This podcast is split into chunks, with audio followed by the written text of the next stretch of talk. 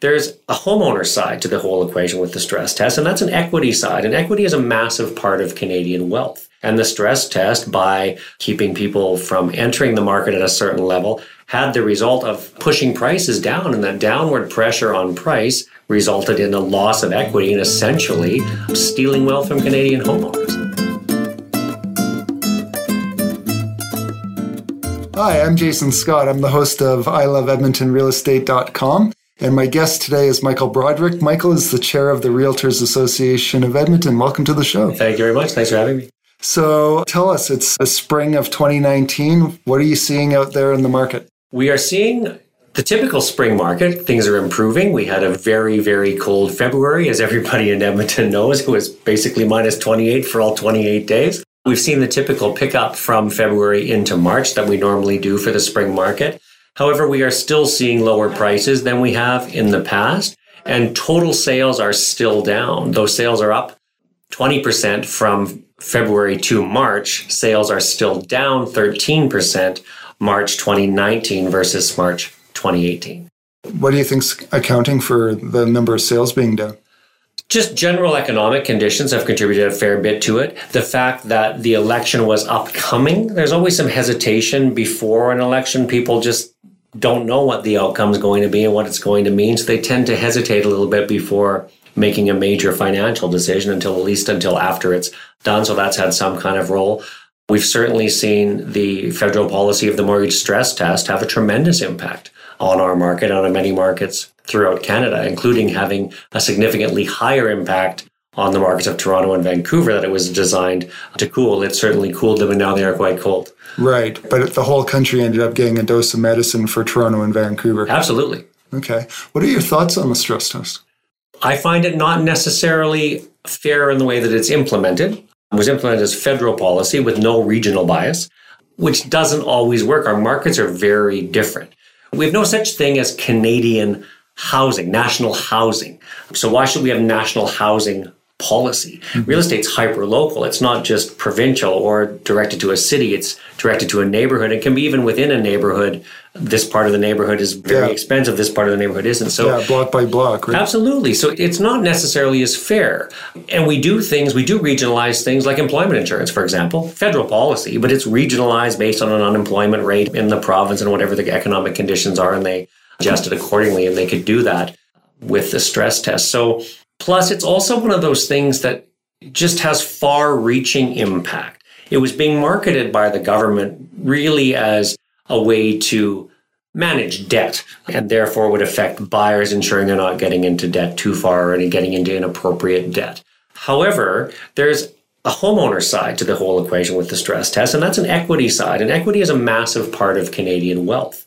And the stress test, by keeping people from entering the market at a certain level had the result of pushing prices down and that downward pressure on price resulted in a loss of equity and essentially stealing wealth from Canadian homeowners. Especially if you're getting ready for retirement and we're planning on selling your house to fund part of that retirement. Absolutely. And for that phase of the market, it's expensive. You know, I have friends who have now parents who are moving into assisted living type properties. They're very expensive. And an extra $100,000 in equity pays for a lot of time yeah. in those places. We also require the market. For us, it's not only about price in the market, it's about movement in the market. So people have to come in, people have to move up or down within the market, and at some point, people have to leave. That's how the whole thing works. And if we're not getting, if somebody can't come in, or leave. That stalls the whole thing, and then we've got nothing. Yeah. So, speaking as a mortgage broker, if I took the government side, which I'm not a fan of the stress test,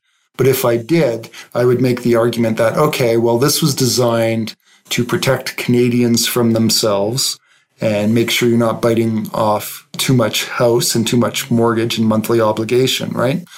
It's had unintended consequences in my view, both on, you know, potentially forcing people to rent longer. And of course, if there's more renters, that just pushes up the price of rent. For sure. What other sorts of unintended consequences have you seen?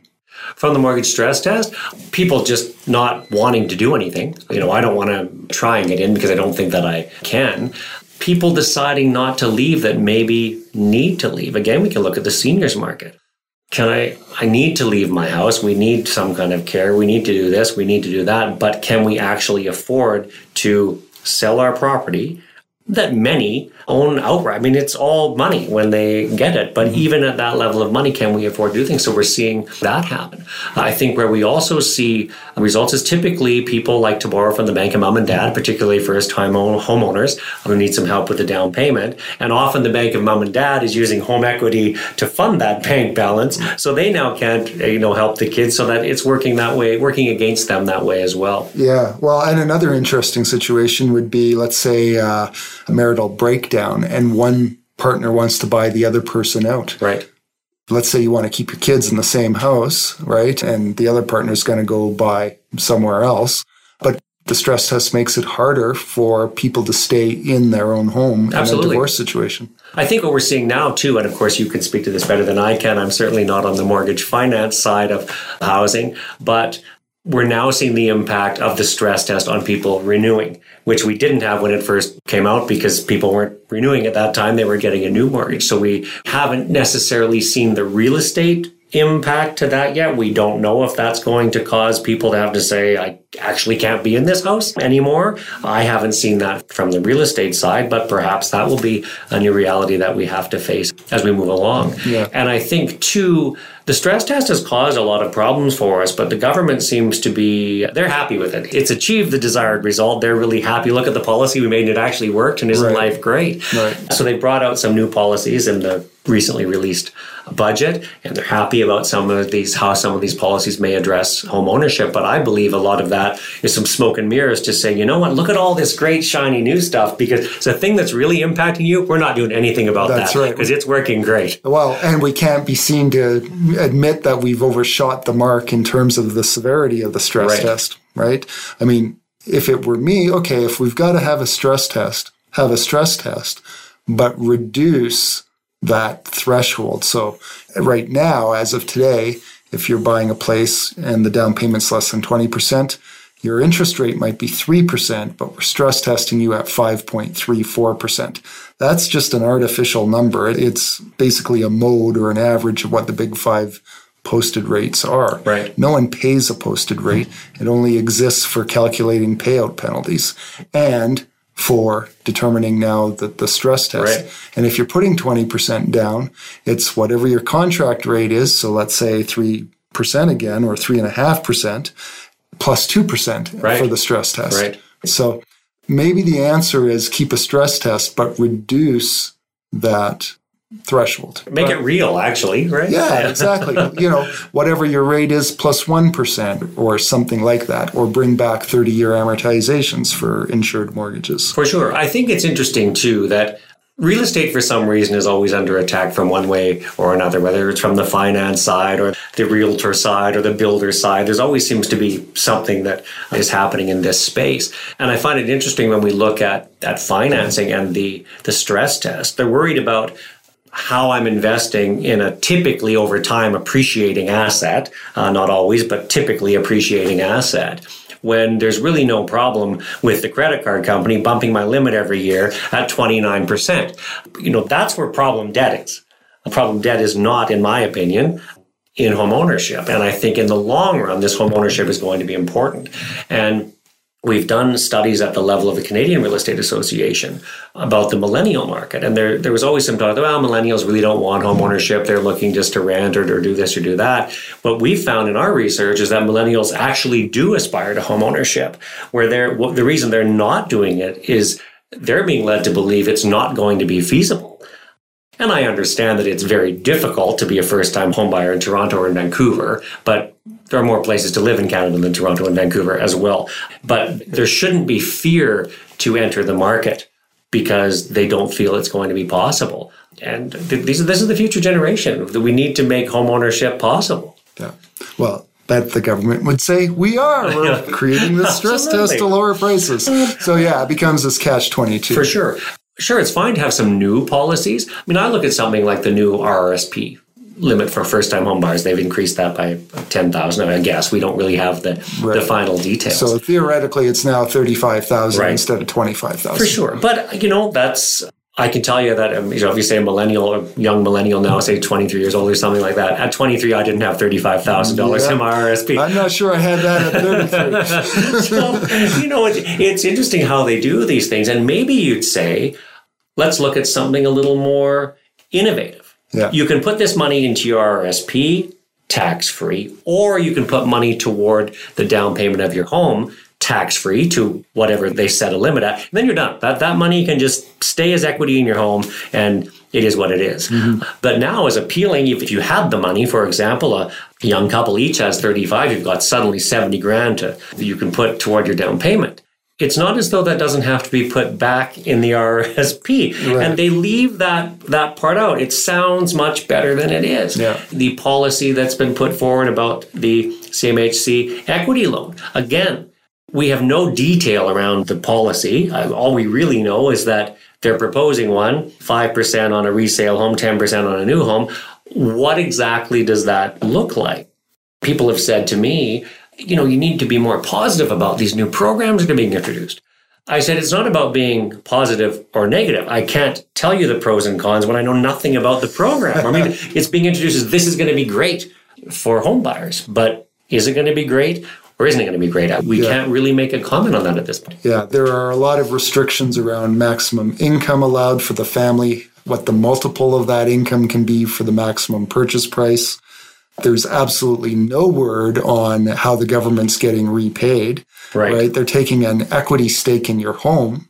Is that interest free forevermore, or are they going to get a certain percentage of whatever the upswing is over time? Right. So, Right. And I think, you know, it's all of this stuff is, you know, it's interesting having it out there. But at the end of the day, we're, we're trying to make our way. Everybody's trying to, to earn a living. People are trying to keep a roof over their head. The economy has had a big impact in Alberta. I mean, Alberta's been hurting now for some time in a big way, and we see it. It takes some time for us to to see it. You know, I think as well, you know, we talk about what happens in the economy and we look at, at housing and, and the number of foreclosures and things. When we look at it from a real estate market, we don't always see the true picture of it because a bank doesn't necessarily foreclose today and sell the house tomorrow. The bank has enough money, they can say, well, there's enough houses on the market. We'll sell this later on when the market is more buoyant and we'll get some money back. So, you know, just the number of foreclosures that are being sold doesn't necessarily reflect the number of foreclosures or bankruptcies or whatever's whatever's happening when we just look at simple real estate stats. Right. And that whole foreclosure process is a long process. It's not like you stop paying today and you're out of your house in, you know, a month or two. Right. There is a definite process before the house goes up for sale. For sure. Now, you mentioned that, you know, we've just had a provincial election, we've had a change in government. United Conservative Party is coming in to replace the NDP. What sort of impact do you think that will have on the public's perception? And or none? I think on public perception, I think we're already seeing, certainly for us in the real estate market, the Edmonton Real Estate Board or Realtors Association of Edmonton covers a fairly large geographical area where the city of Edmonton and all the surrounding communities, plus we head out into the northeast to St. Paul, Bonnyville, Cold Lake communities. So we have a lot of rural within our makeup. And we see a lot more consumer confidence in those areas right now simply because of the change of, of government. Now, that's just some general early consumer confidence that this party has made a big pile of promises and they're going to come in here and going to fix all this stuff. It's not going to happen overnight. It's nice that there's some some renewed consumer confidence and things are starting to happen, but we won't see a renewed economy instantly. It's not going to happen tomorrow. It's not going to happen by next Friday. It's going to take some time for all that to change. So can consumer the renewed consumer confidence remain high until things do or don't happen? I don't know. I think it could just uh, a little blip. It typically takes time. And the thing we have to remember in Alberta is that no revenue is no revenue, regardless of who's in the pilot seat. So it'll take some time for things to change. And I don't think we can expect dramatic changes in the home market. And you still, you might feel better about buying, but you still have to have the ability to. You still need to qualify. You still need a seller that can sell at a price that you can buy at. So all the other factors haven't changed. Well, and the other thing is the seller has to be able to sell. yeah So, Yes. as an example, someone who bought, say, in 2015 or 2016, they need to move for some reason, the market's gone down, and let's say they had put a minimal down payment, they may not have enough equity in the house to actually be able to sell it. Absolutely. And we're seeing some of that now where you, you look at the numbers and say, well, you know, we understand you have to sell here. The market can't support this price. The market can support a lower price that you can't sell at. So are you able to make up the difference or do you just have to stay put? And sometimes it's not always people that can make the decision. I've been transferred, I've had something happen, I have to move, regardless of whether I have a gap or not. It's a difficult situation to be in. What are some of the major concerns or or not even concerns? What are some of the issues that or feedback you're getting from your membership right now? Somewhat some still high inventory. We've got a reasonably large amount of inventory that's out there to sell. And some of that is still remaining from last year. Last year was a very slow year in real estate in Edmonton. And what happened was our typical amount of monthly new inventory really didn't change that much. It was fairly stable, but we didn't sell off the previous month's inventory as we went along. So we just kept adding and adding and adding and adding. We reached some record inventory levels, particularly in condos last year. And we're still trying to deal with some of that and, and move inventory down to a more normal level where we really aim for a balanced market all the time. And we now have, I would say, provided a buyer can buy, we have a buyer's market. We like something that's fairly balanced where there's a reasonable amount of inventory that buyers can look at but there's not so much that there's no pressure to actually make a decision and that the properties are actually being sold as they're being as they're being listed. So we're hearing a little bit of that. Uh, we certainly hear from our members about pricing that just simply, you know, they've got, it's not that they don't have clients. They have clients, as you just said earlier, they can't sell. If they want to, they just can't get to a price where that property can move. Though we are hearing from our members now, post election, that there is some of that renewed confidence. Now we're just hoping that translates into into a much more uh, buoyant market, but that's yet to be seen. Right. Uh, again, we really are just on the tip of the spring market. You know, I said February is very cold. March kind of ramped up nicely. Spring break this year was very quiet. I think maybe the winter was cold enough that people just wanted to take a break. So, you know, really now as we move into April and hopefully some nice weather, we'll see things see things on the upswing. We also deal a lot with, although it's not our main thing we deal with. There's certainly builders and lots of new homes out there. There also appears to be a lot of new inventory. We see some of that reflected on our MLS system, but uh, there's a lot of it that isn't sold that way. So we certainly deal with with new and you add that all together, and there's plenty of inventory out there. But we remain confident that it's good. As I said, our our market, it's the general trend of the market is the same as always. It was slower through the winter. It's picking up in the springtime. Where those numbers get to is yet to be seen, but it's still operating like a market typically would. Right. So it's not doom and gloom, no, despite the not. fact that sales are down and right. maybe there's some weakness in prices. What do you see sort of looking out, say two to five years? Where do you think we're going? And if you, you know, see good things ahead or bad things ahead, what would be the trigger for either result? I predict that we are on the upswing. I think over time we will see things sorted out in Canada generally. You know, at some point in time, we'll have to move some raw materials around this country. So probably in a, probably in a pipeline. uh, that I, I would suspect that that will just just happen. You know, will just happen over time. I think we'll certainly see things on the upswing as we move forward.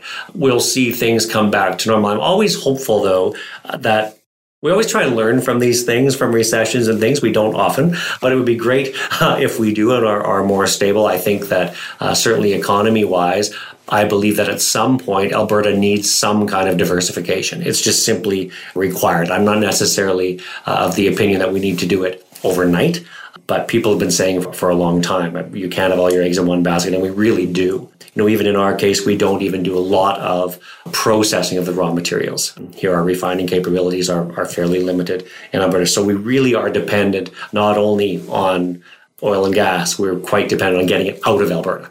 So there's not a lot of diversification. I think we will continue to diversify we'll get the oil thing sorted out and things will improve that way. And that's always good for the market. And it's good for a market like Edmonton because we're a very affordable market and always have been. Even at the peak of our market, we've still been very affordable here.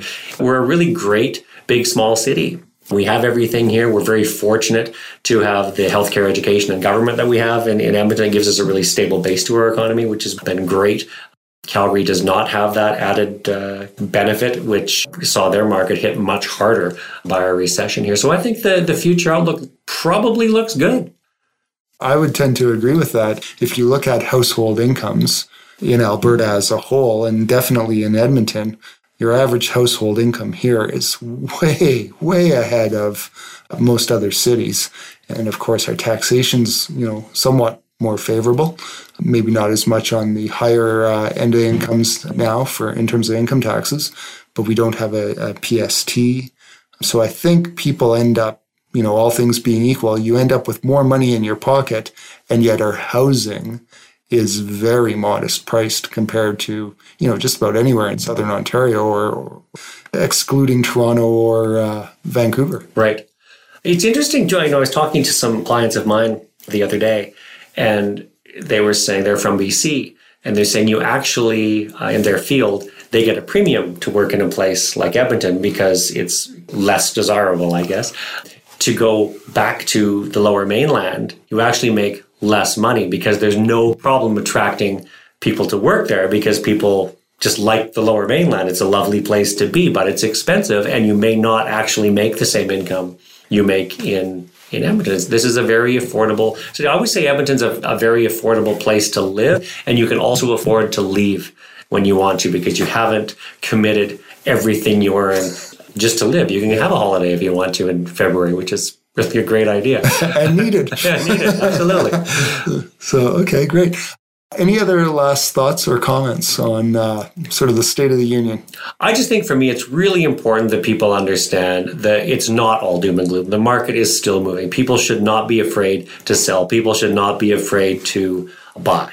The housing market is what it is. It's always a market that goes up and down to some degree. And uh, over the long term, a home will always be a solid investment. Oh, yeah, for sure. Even if it never went up in price, over time you're paying the mortgage down. So, if nothing else, it's a forced savings plan. Absolutely. And you need to live somewhere. You do need to live somewhere. That's very true. Michael, thank you very much for joining me. Thanks, Jason. Appreciate it.